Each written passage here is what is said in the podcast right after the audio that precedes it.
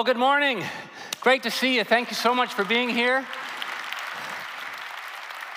I want to welcome not only the Plymouth campus, but all those at our regional campuses. We have Saline and Brighton and Grosse Ile. We also have people in the overflow. Thank you so much for being here. You, do you hear I'm out of breath? Yeah, I'm out of breath. I was on stage watching that great song and realized I didn't have my mic pack on. And so I ran up the stairs into my office and I hit my mark on time because I'm a professional. I just can't talk right now. Uh, so there you go. Talk about being in the moment, right? There you go. But I want to welcome all of you who are guests, and I, I really want to give a word of encouragement. I, we're actually on Facebook Live right now. I want to welcome Facebook Live, but uh, here's the thing there's nothing like being in a place like this, is there? Experiencing God working, experiencing God's truth going out. But some of you had to work really hard to make that happen here in Plymouth this weekend. And in Grosse Ile, I know you're live streaming right now. You're packed out. You've got extra chairs, but uh, we were delayed because of traffic. And thank you for fighting through the traffic. Thank you for all of you who put in that time to do that. I believe God's going to touch your life as a result of it once I can start breathing again. And uh, and here, here's the thing we have three services here in Plymouth. We have two at all, uh, at two of our other campuses, Brighton and Grosse Ile. And you might want to check out some of those other services because maybe less traffic and that kind of thing. But if 1116 is when you can get here, come at 1116 and we'll do everything we can to make the time worth the effort. But you, you chose a great weekend. We're starting this series called Unseen. And uh, that, that leaves a lot of room for you to speculate what this is about. But in the end, I believe that what we're going to talk about over the eight weeks of this series can absolutely help you, maybe for the first time, figure out what it means to follow Jesus. I mean, what it really means. You might call yourself a Christian or not. You might think you're religious or irreligious. You might have grown up in a church or not. But I'm telling you, a lot of us miss it. Because if you're going to follow Jesus, you have to understand that the essential parts of it are unseen. I, am sure that you've heard the saying, seeing is believing, right? You've heard that? Seeing is believing. And you've, I know you've experienced it, I certainly have. For example, I, for years, had people telling me that Hawaii was one of the most beautiful places on the planet. And I have to tell you personally, I, I didn't know, didn't really care. A lot of places on the planet, I guess it could be, but then I went. Seeing is believing. Now, I wouldn't want to have been there this weekend, you know. Uh, getting a text message that a ballistic missile's coming in, it's false alarm, but whew, crazy stuff. But really, it's a beautiful place.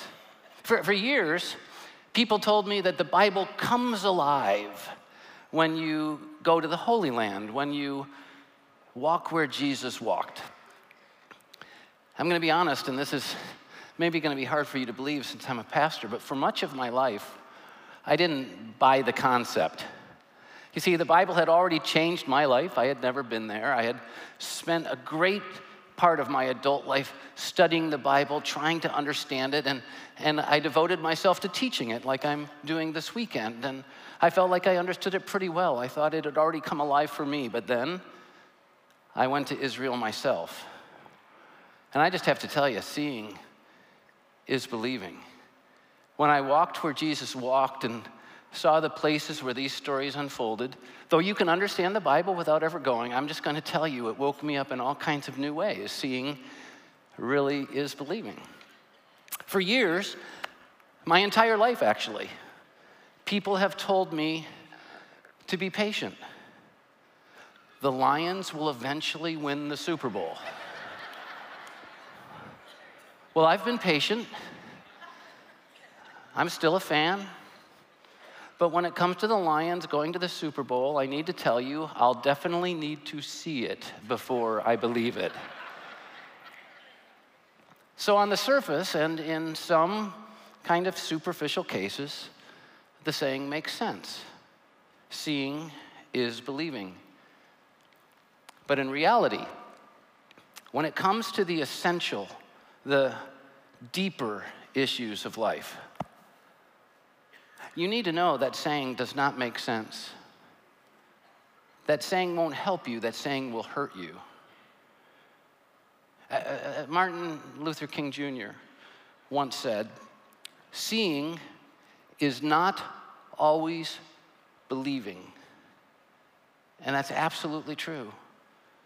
In fact, I think it's really the opposite when it comes down to the deep issues, the important issues of life. Let me, let me switch it up on you.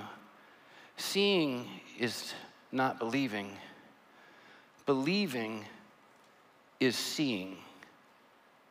You'll never really experience the fullness of what Jesus came to offer you. You'll never truly understand the profound truths that he was attempting to teach you. You'll never experience the power of fullness that's available to you until you move from the concept of seeing is believing to the concept of believing is seeing. In all the essential issues of life, faith is the beginning of sight. It's when you start seeing. Again, Martin Luther King said, faith is taking the first step even when you don't see the whole staircase. I mean, think about it. You don't see the staircase, but by faith, you're seeing the unseen. And so you take a step onto a step you can't see, and all of a sudden you're elevated. And you take another step into the unseen. And what's happening is believing is leading to seeing, believing is leading to the materialization of real things. And I have to tell you, I, believe that Martin Luther King Jr. pursued his entire dream in this way by taking a step onto a staircase that no one could see, but in so doing, he built a staircase to a better world. And as we get ready to celebrate Martin Luther King Day this week, let me just ask you aren't you glad that he saw the unseen? Aren't you glad he took that step? Our world's better because of it, and we should be grateful. And it provides a great illustration for our lives here in the 21st century as we try to pursue God. What he did is extremely relevant to our lives spiritually. Here, here's what I've discovered following Jesus doesn't make sense based upon what we see with our physical eyes. If you're trying to figure out Jesus' truth and what he called us to with your with your eyesight in this world, you're going to be confused, frustrated, and ultimately give up, as the majority have. Following Jesus doesn't make sense that way. It only makes sense when we begin seeing through eyes of faith. It, it, it explains really why so few live out the values of Jesus in this world. a lot of people sing about him and talk about him, but very few live them. It, it explains why so few are experiencing the presence and promise of Jesus. Once again, they sing about them and talk about them, but they don't experience them. In order to experience them, you need to learn to live by faith. We need to begin seeing what is unseen by most people in this world. And here's the problem you know, a talk is worthless unless it helps us to figure out and solve and work through a conflict and a challenge, right? Well, here, here's the problem I want to address in this series. Too many of us claim to have faith in Jesus, but we don't see the world through Jesus' eyes. Too many of us claim to have faith in Jesus, but we don't see ourselves and we don't see right or wrong as Jesus does. We don't see or live according to the unseen, which is what he was all about. Look at 2 Corinthians 4:18. It kind of gives us the, the foundational context for the whole idea of this series. So we fix our eyes not on what is seen, but on what is unseen. Since what is seen is temporary, it's mist, it just vanishes, but what is unseen, that's eternal. If we're really going to figure out and experience the fullness of what Jesus came to give us, then we have to understand the different views we can have of this world. And I just want to explain them in, in two broad brush ways the views that we have. The, the first view, and I'll use the language of our series, the, the first view is of the seen. And this is our natural view. And, and when, when we view this world through what we see, through the seen, here's the philosophy we live by all we have is the here and now. Because that's all we can see this moment, right now, what I have or don't have, what I'm going through or not going through. It's all about the here and now. And, and by the way, you can, you can claim Jesus and you can pray and do all kinds of spiritual stuff and still have only this view of what's seen. In fact, what will happen is everything you pray about will be about the here and now, and your view of God will adjust to the here and now. If things are going great, how will you feel about God? Great. If things are going poorly, how will you feel about God? He's deserted you and he's betraying you and he's not doing right because you're viewing everything through the eyes of the seen. You'll never experience the fullness of Jesus when all we have is the here and now when you view life through this lens. In fact, it's summarized pretty well in 1 Corinthians 15 32. This view has this philosophy let us eat and drink, for tomorrow we die. Just spend your life because this moment is all you got. But there's a second view, and this is the view from which Jesus taught from and in which Jesus tried to teach us about. The second view is of the unseen. The things that you can't see with your physical eyes, but they're more real than anything that you can see with your physical eyes. In fact, everything physical ultimately comes from the unseen realities. And when you have a view of the unseen, this is the philosophy through which you live. Life is eternal and must be lived in light of the eternal. In other words, look at life's forever. So this moment, even if it's an atrocious moment, doesn't define me and my relationship with God because that's eternal. Do you see it? You're seeing through what's seen and through what's experienced to what's unseen but real. This is how Jesus taught. I, so many people have a challenge understanding the teaching of Jesus because they're trying to understand his teaching through the lens of the seen and what they can see with their eyes. You'll never get there. So many teachers, even that open up God's word, teach in very erroneous ways, very false ways, because what they're doing is they're trying to apply the principles of Jesus, which are meant to be understood in the realm of the unseen, the heavenlies, into the seen. And so they start demanding things from him that aren't real, they're never promised. Look at how Jesus taught it in Matthew 6, verses 19 through 21. Don't store up for yourselves treasures on earth where moth and rust destroy, where thieves break in and steal. No, store up for yourselves treasures in heaven where moth and rust don't destroy, where thieves don't break in and steal. For where your treasure is, there your heart will be also. Too many people, even those who claim Jesus, have their heart lost in the seen instead of the unseen, in the place that's temporary instead of eternal. And they're missing everything. And quite often, I'm there.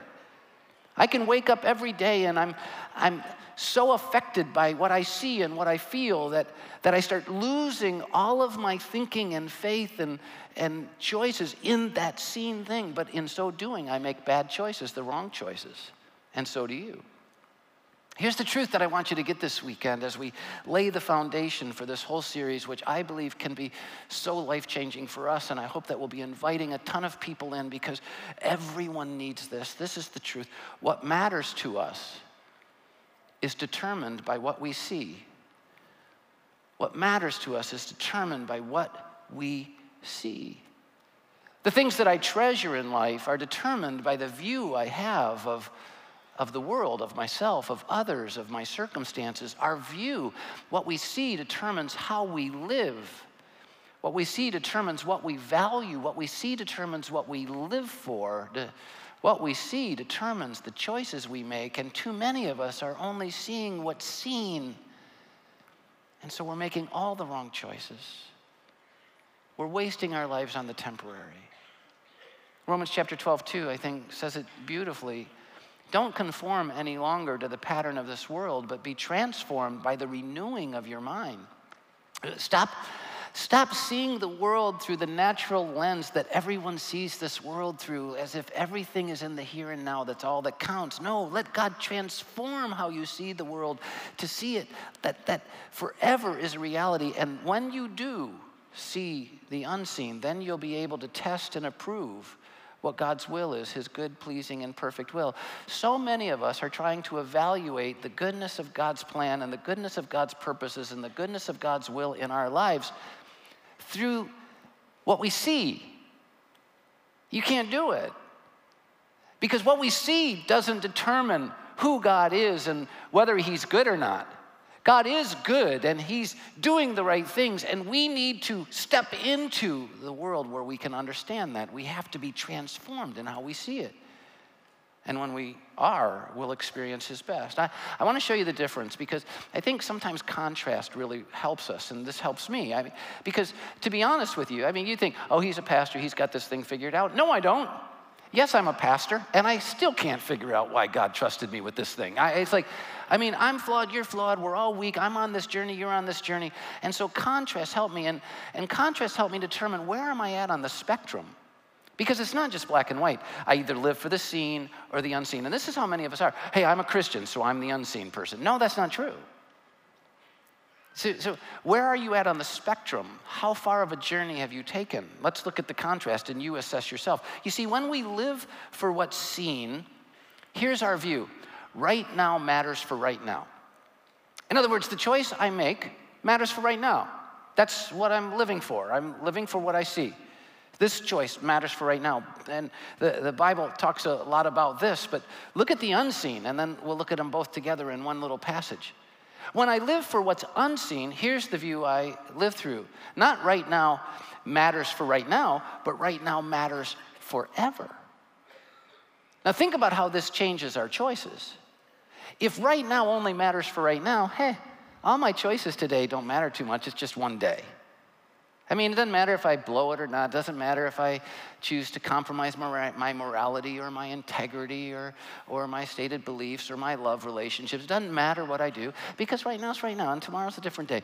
But when you see through the eyes of the unseen, right now matters forever.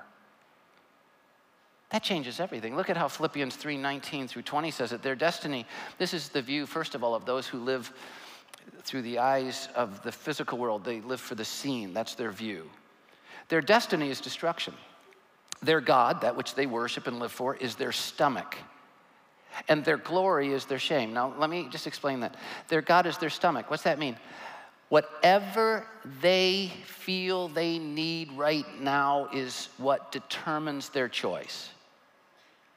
I need pleasure, I go for it. I need this, I go for it. I need this. Their stomach is their God, their needs. Everything in this physical world is what drives their choices. And boy, if that doesn't describe so many of us. And then it, look what it says, though. It says, they, their glory is their shame. Because when you live for the pressing needs of the moment, you will make choices that lead to guilt and shame and hurt and loss. And I'm going to tell you, I've made a lot of these. Every choice I've ever made that I'm ashamed of today came in a moment where I lived for that moment and not something bigger. How about you? And then it says, but that's not how it should be. If you're going to really experience the fullness of Jesus, then you can't live like them because their mind is on earthly things. They're only living for what they can see with their physical eyes. But our citizenship, everything we live for, everything we're a patriot of, everything we care about, everything we see, is in heaven. And so we eagerly await, not for God to fix this moment and make this moment better, or He's not a good God. No, we eagerly await for a Savior from there, the Lord Jesus Christ. You see, we're not living for this moment, we're living for a God who's bigger this moment than this moment and who's given us eternity, and it changes everything. Uh, earlier, we did the song that our team put together. It was so brilliant. It was a combination of a song that's been done before and some of the lyrics they wrote, and it was called Pastime Paradise. And I'm going to give you a little quote from the rap part of that because I know rap's the favorite music of most of you here right now. And, uh, but I'm not going to do it in rap language because you'd laugh your head off if I tried that. But here, here's what they said they're going to tell you, the world's going to tell you, this is it, just live for today. Nah, what I do now lasts for eternity. So focus on forever. I've listened to the world and it left me empty. That's enough proof. Focus on the spiritual view. That's what I'm a do. what I'm a do, baby. I think it means what I'm going to do, I'm pretty sure, but the spiritual view is different than the natural view. But too many of us who say we're spiritual have the natural view. And it's what leads to all the mess. It's what leaves us short on God's promises. Leads to terrible choices. You see, when we live for what's seen, we have no absolute value because there are no absolute values. So here's another contrast. When, when you're lost in the world of what you can see, and all you have is right now, and we didn't come from anything of value, and we're not going to any place of value. All we have is right now. We just exist in this moment as an accident of the universe. It means that we have no absolute value. I mean, what value does a piece of dust have? Right? And when you have no absolute value, that means there are no absolute values. What could be absolute? I mean, here's the best way to say it if you believe in nothing, then nothing matters. And it's really weird because we live in a world that claims no absolute value, that we live in a world, in a culture that claims no absolute truth. You know, it's not like we came from God and uh, we matter, you know, we just happened and we're going to die. But, but they preach to us as if their values are absolute. You have to believe this or you're bad in this culture. You have to accept this or you're bad in our culture. And you have to do this or go there or you're that. And if you don't accept all of these things, then you're awful. And they're preaching it as absolute, but they say we as people have no absolute value. Can I just tell you? That's stupid. Because listen, if we have no absolute value and there are no absolute values, just because they say something is right and something is wrong doesn't make them right or wrong because they don't matter either. Right? We're, we're nothing matters. I'm so tired of people who believe that we have no value, that we don't come from God, telling me what the absolute values are. All they're trying to do is tell me that my values are wrong and their values are right. But who are they? God? No, they don't even believe in Him. So here we're in a mess with this whole thing. In fact, look at Romans chapter 3, verses 11 through 12. There is no one who understands, there's no one who seeks God. All have turned away from God. They have to together become worthless, of no value. Not because God didn't create them with value, because when you live as if you have no value and without any absolute values, you are living in a worthless way. But that's not how we have to live. We don't have to struggle to get security and esteem by giving everybody first place ribbons even when they lose races. That's not how you do it. The way we figure out that we have value is to understand not what we see, but what we don't see. Because when we live for the unseen, we have absolute value because there are absolute values.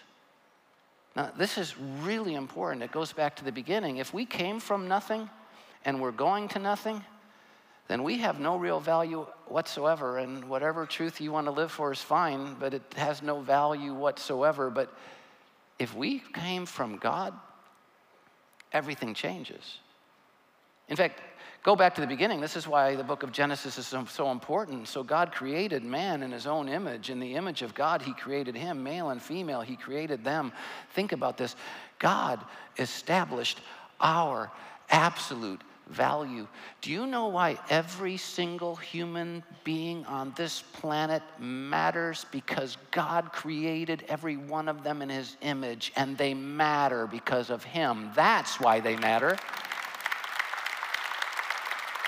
Do you, do you know why we can know we have absolute values? There, is, there are absolute rights and wrongs in this world. We can know because the God who is absolute created them. He's the one that said, You want to know what the great commands are? Love God, love others. Those are absolute. And you can reject them all you want, but in rejecting them, you're living for a world that's seen. You're living your life in a way that makes you feel worthless, and you're not experiencing all the fullness that He created you for.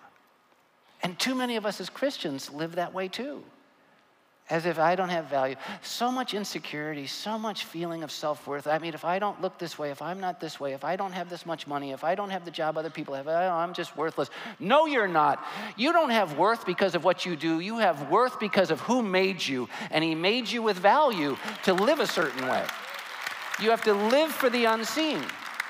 And it changes everything. Psalm 139 14, we're fearfully and wonderfully made. God made us perfectly for who we're supposed to be. And we have value and values, but do we see them? When we live for what's seen, we seek fulfillment through knowing momentary pleasures because it's all we've got. If all I have is right now, if this is all I have, then the only way I can experience fullness in this life is by experiencing pleasure in this moment, right? Got to experience pleasure. One ice cream cone's not enough. I need another one. The minute I don't have an ice cream cone, my life's miserable or whatever your ice cream cone is. And this is exactly what we do. In fact, many of us pray to the God who's unseen and eternal for Him to fix all of our seen things. Give me pleasure in this moment. Give me pleasure in this moment. Give me pleasure in this moment. But we're not supposed to be living simply for pleasure in this moment. We're supposed to be living for something far bigger. Luke 12, 19 says it. And I'll say to myself, You have plenty of good things laid up for many years. Take life easy, eat, drink, and be merry. It's all about today. It's not all about today. The reality is, and this is so important in my life, and I think it could be important to yours, I've learned that self discipline, the discipline to say no to myself pursuing a pleasure that I shouldn't have or that would be destructive in my life or to the people I love. Self discipline doesn't make sense unless I'm thinking about something bigger than the moment. But when you live for the seen, all you have is the moment.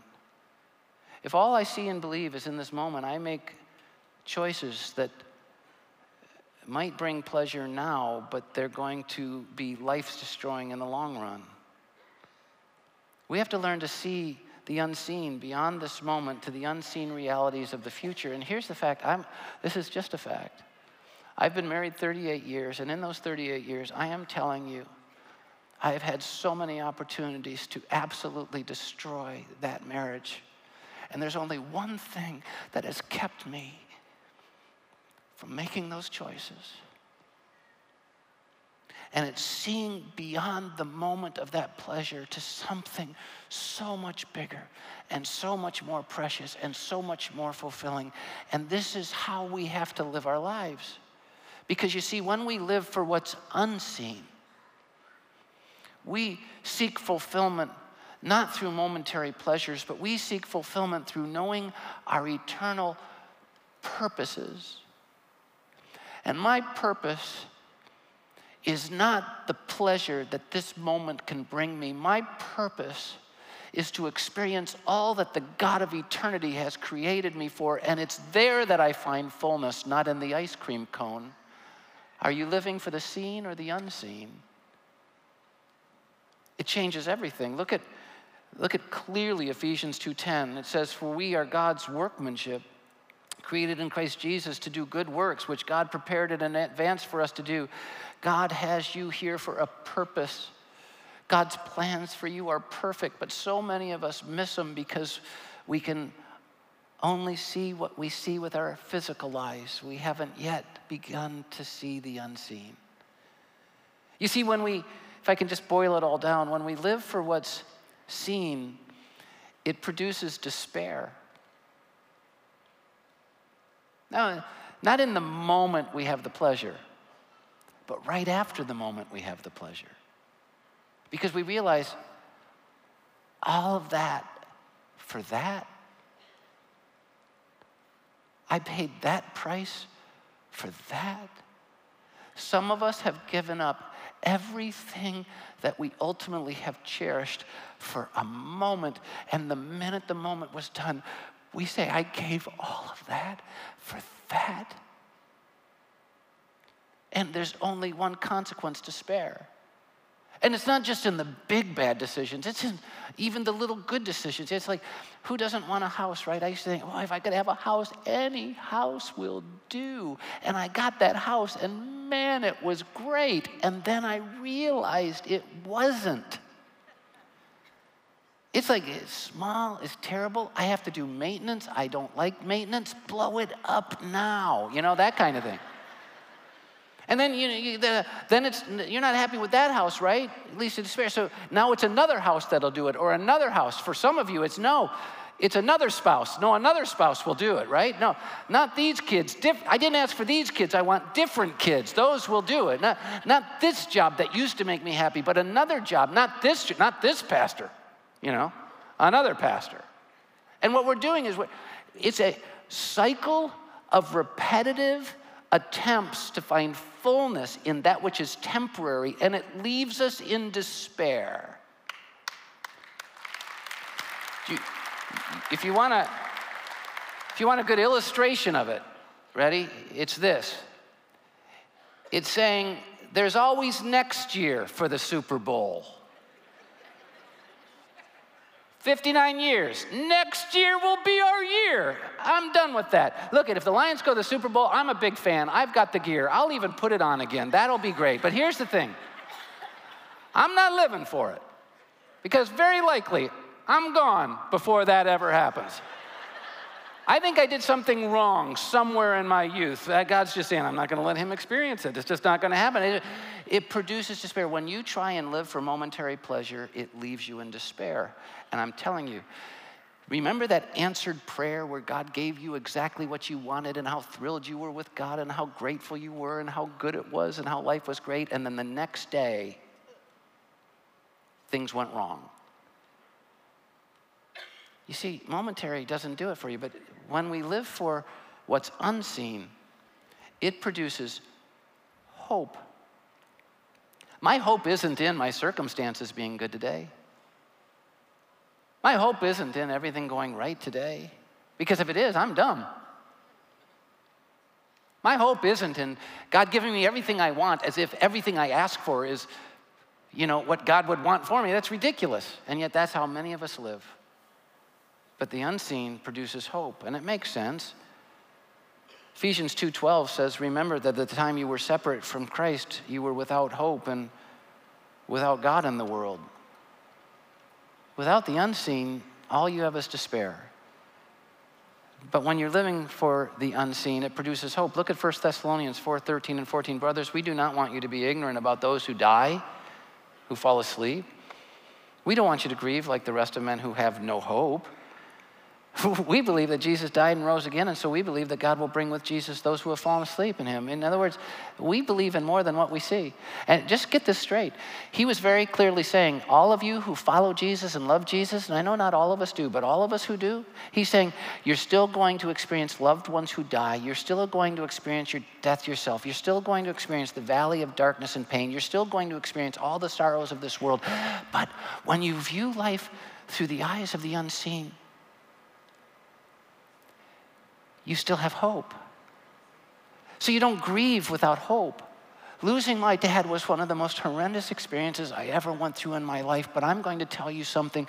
I got to stand at his casket with his canes. He had had polio and he couldn't walk when he was a kid, leaning against his casket, and I was grieving, and it was horrendously painful. But I knew for a fact that one day I'd be with him again, and I'm telling you, that's hope, and it comes by viewing the unseen. We have to see it that way. So let me give you two examples, just so you know this applies to you. Two examples of two great guys. The first guy's Peter. Peter, you know, the Apostle Peter. And I want you to know, he was a man of great consequence. He was a man of great faith. He accomplished great things, but, but he was like us. He was flawed and he was frail. And, and you just need to know for all of those, you're sitting here in church, you feel like, hey, I got the whole faith thing down. I got thing. No, you don't. I don't. He, he was so committed to Jesus that he gave up his job to follow Jesus. He was so committed to Jesus, he gave up and surrendered everything to live for Jesus and what Jesus wanted, but he still was seeing through the eyes of the seen instead of the eyes of the unseen. Look at Matthew 16. It's a great story of this. From verse 21, from that time on, Jesus began to explain to his disciples the realities He has to go to Jerusalem. He had to suffer many things. People were going to betray him and, and torture him and all that stuff at the hands of the elders, chief priests, and teachers of the law. And, and he had to die. He was going to be killed. But it's okay because on the third day he was going to be raised to life. This is why Jesus came, right? He came because he wanted to purchase for us what we couldn't earn ourselves. He wanted to give us the reality of eternity. God so loved the world, he sent his son that whoever believes in him wouldn't perish but have everlasting life. You know the verse. And so he came but the only way it could happen is he had to live the life that we failed to live because we've all blown it. He had to then die for us because the wages of our sin is death, separation from God, not experiencing life. And then he rose again so we could have newness of life. That's why he came. And yet, look at what Peter said to him. Peter took him aside and began to rebuke him. It's not going to happen, Lord. You know, I, it's not going to happen. I won't let it happen to you. Jesus turned and said to Peter, Get behind me, Satan. You're a stumbling block to me. You do not have in mind the things of God, but the things of men. Now, listen, this is really important. Peter loved Jesus, Peter followed Jesus, Peter believed Jesus, and Peter listened to his teaching, just like many of us do. But Peter still saw the seen. And he was interpreting everything that was going on through that lens. And Jesus says, if you live that way, you can worship all you want, but you're absolutely acting like my enemy. You have to start seeing the unseen. Are you? Great example, again, is Paul. Paul, just like Peter, was a frail guy. He blew it at times, but ultimately became a man of great consequence like Peter did. But look at this moment in his life that defines how we should live. Philippians 1 20 through 24. He was in prison and he was facing death simply for teaching about Jesus. And uh, everything he dreamed of wasn't coming true. I mean, all this different stuff. It was a bad moment. He really thought he was going to be killed, probably. And you know, if you're facing that, you, you wonder, am I going to do well in that moment? Am I going to be okay in that moment? Look what he says I eagerly expect and hope that I will in no way be ashamed. I'm hoping I don't make bad choices, that I, I'm not ashamed of what I do in here, but will have sufficient courage so that now, as always, Christ will be exalted in my body. I'll please him no matter what I'm experiencing, whether by life or by death. And then he gives us his view For to me to live is Christ, and to die is gain. And so he says, if I'm to go on living in the body, staying in this world, uh, here's what it'll mean fruitful labor for me. Yet what shall I choose? I don't know. I'm torn between the two. I desire to depart and be with Christ. That's the better thing by far. But it's probably more necessary for me to remain to encourage you. So God's going to probably let me live. But what was his view? The unseen. Hey, if life is miserable, God's real and God is good. If life's great, God's real and God's good. If I die, awesome for me, I'm in heaven. If I live, awesome for you because I'm awesome. You know, that kind of thing. It's like, he's, it's like, this is, he's seeing the world differently. Here's the problem many of us who claim faith in Jesus don't see the world like that. We see the world like Peter. Let me give you the application. When we genuinely follow Christ, how we see the world and what matters to us should change. I, this is just so important. If I'm genuinely following Jesus, and many of us say we are, or we're trying to, and all that stuff.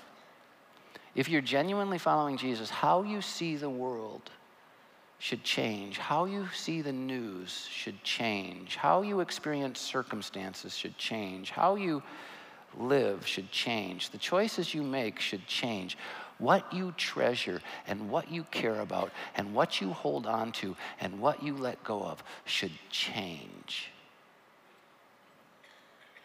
Look at Colossians 3, verse 2. Set your minds on things above, believing is seeing, not on earthly things. Seeing is believing. Do you live by the philosophy seeing is believing, or do you live by the philosophy no, believing is seeing? It changes everything. Look at 1 John 2 15 through 17. This verse comes alive when you understand seen, unseen. Don't love the world or anything in the world. If anyone loves the world, the love of the Father is not in him. For everything in the world, the cravings of sinful man, the lust of his eyes, the boasting of what he has and does, comes not from the Father, but from the world. The world and its desires pass away, but the man who does the will of God lives forever. Okay, everything I've said so far boils down to this question Are you ready? Have your view and your values changed? Have your view and your values genuinely changed? Are you living by the values of the unseen world that Jesus taught about, or are you living by the values of this seen world? Are you determining what's right and wrong for you based upon the unseen realities that God has given us, or based upon the seen realities our culture is teaching us? Are your loyalties to the unseen kingdom of God or to the very seen culture of this world? Are you more influenced by the culture of our seen world or the unseen world? Which one is it for you? And let me tell you why it's important. If you're ever going to experience the smile of God in your life, if you're ever going to experience His promises, everything hinges on this question. Look at Hebrews 11, verse 6. And without faith, it's impossible to please God. Because anyone who comes to him must believe that he exists and that he rewards those who earnestly seek him. I mean, if I'm going to please God, I must, I must, I have to realize that my choice in this moment matters forever. You see, life starts and ends with faith, the ability to see the unseen. When, it, when we can see the unseen, it changes everything. Can you? What I want to do is give you just a couple of action steps to work through this week. I think we have small groups actually going to be discussing this thing further, with all kinds of different things. But remember, this is the opening salvo of an eight part series that I think can be life transformative for all of us. I, I, I really do. I hope we'll be inviting everyone in. I hope we'll be a part of this thing all the way through. But let me give you some action steps for this week. Here's the first one. If you're going to be uh, impacted powerfully by this at all, the place you start is you have to assess your view. Assess your view. Do I, do I tend to live for what I see or for the unseen? Which, which world do I see? And maybe you should take different parts of your life. In my marriage, um, I'm, are my choices in my marriage and my responses in my marriage kind of, do they kind of are they built on the unseen reality that this matters to God, or kind of how I feel in the moment? In your moral choices, in your pursuits of pleasure, in your pursuits of finance, in all your life, Assess your view. Which view is it? 2 Corinthians 4 4 says, The God of this age has blinded the minds of unbelievers so they cannot see the light of the gospel of the glory of Christ, who is the image of God. The enemy wants the unseen reality of God to be invisible to you because you will destroy your life if you can't see it. Assess your view. Don't say, I'm a Christian. Peter was a better Christian than you, and he blew it. Right? Don't give me the, the cliche answer. What's your view? Because it matters. And then once you assess your view, you're going to find yourself short like I have. You're going to find yourself, oh, yikes. Then you want to admit your need. Admit your need. This week, I think there should be just a lot of admit, God, wow, I've been, I've been trying to use you to get my wishes for the now instead of allowing you to use me to accomplish your plans for eternity. I'm messed up. I have to do this all the time. Admit your need. 1 John 1 9, if we confess our sins, he's faithful and just and will forgive us our sins and purify us from all that unrighteousness. Can I just tell you right now? Failure isn't final when you know the Savior who's unseen. I mean, we can be forgiven. And then once you admit your need, then what you need to do, ask for faith. Ask for faith. Do you know, I know this as a fact for each and every one of us. Do you know what all of us need most in this world? Every single one of us takes, needs to take another step closer to Jesus. Every one of us. I don't care how far along you are. Every single one of us has to take another step closer to Jesus. Do you know what that takes? More faith than we have, or else we would have already taken the step. And so what we have to do is we have to ask for faith because see, faith isn't something we can manufacture. Faith is something God gives us. Look at Ephesians 2, 8, and 9. For it's by grace you've been saved through faith, and this is not from yourselves, it's the gift of God, not by works, so no one can boast. God gives the gift of faith. You know what faith is? Faith's the ability to see the unseen. It's something that only God can make possible for us. So let me ask you a question. Why not ask God for the faith to see the next step on the staircase. God, give me enough faith. I can't see the whole staircase. Give me enough faith to take the next step, whatever it is. And so, just before I finish this talk, and I know we delayed the service so you could all get in here, we did some things, but, but would you just honor this moment, stick with me for a couple minutes, bow with me in a word of prayer. And as we do, I want to encourage you all of you, just ask God for the faith you need to see the next step for you. And if you're here and you've never ever yet experienced the first step of trusting Jesus, knowing forgiveness and knowing salvation, I'm going to pray right now. And uh, why don't you take my words in this prayer in your heart, not out loud, and, and make these words the expression of your heart to God. Just say, Jesus, I, I need you. I, have blown it. I've lived for the moment. I've, I've sinned. I, I, I'm a mess. But I believe that you died on that cross for my sin and that you rose again. So I'm admitting my need and by faith taking the step to receive your forgiveness and love. In Jesus' name, amen. Now, if you just prayed with me just before I give you this last thought and we're on our way, I want to encourage you would you let me know? In our services, we give out a program. You all have it. It says unseen, in it during the series. Just take that out. On the inside is a little connection card. All you have to do is rip it out, fill it out in two appropriate boxes. One says you prayed to receive Jesus for the first time, the other says you renewed your faith by praying with me. If you did either of those, check those off. We want to send you a Bible and we want to send you some thoughts about next steps you can take in your relationship with God. So fill that out and let us know. And just before I give you the last thought in this talk, this series, I believe, is so important that I'm doing something I've never done before. This Wednesday at about noon, I'm going to do a Facebook Live conversation to answer questions that go further than we went on the platform here and discuss this. I'll have another person with me. We'll have a conversation about this and try and entertain questions that you might have about how it works in real life and that kind of thing.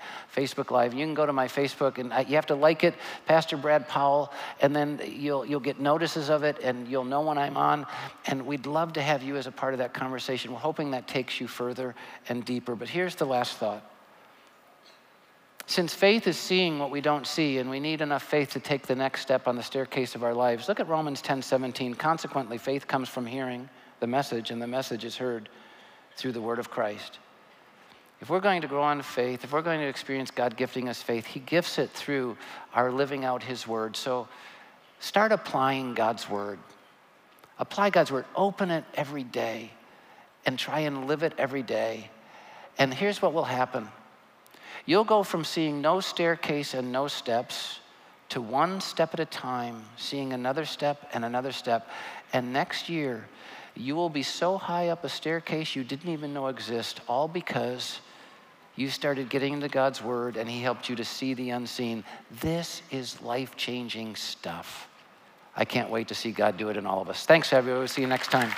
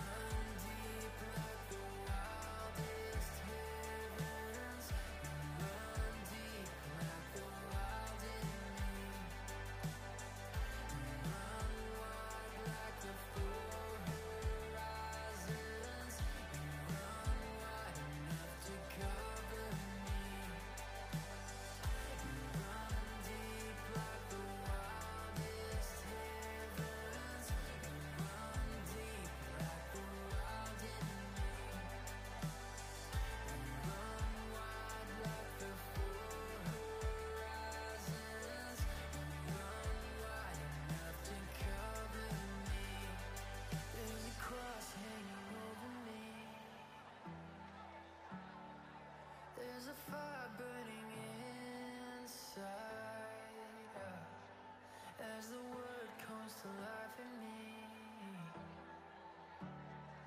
In the shape of your heart.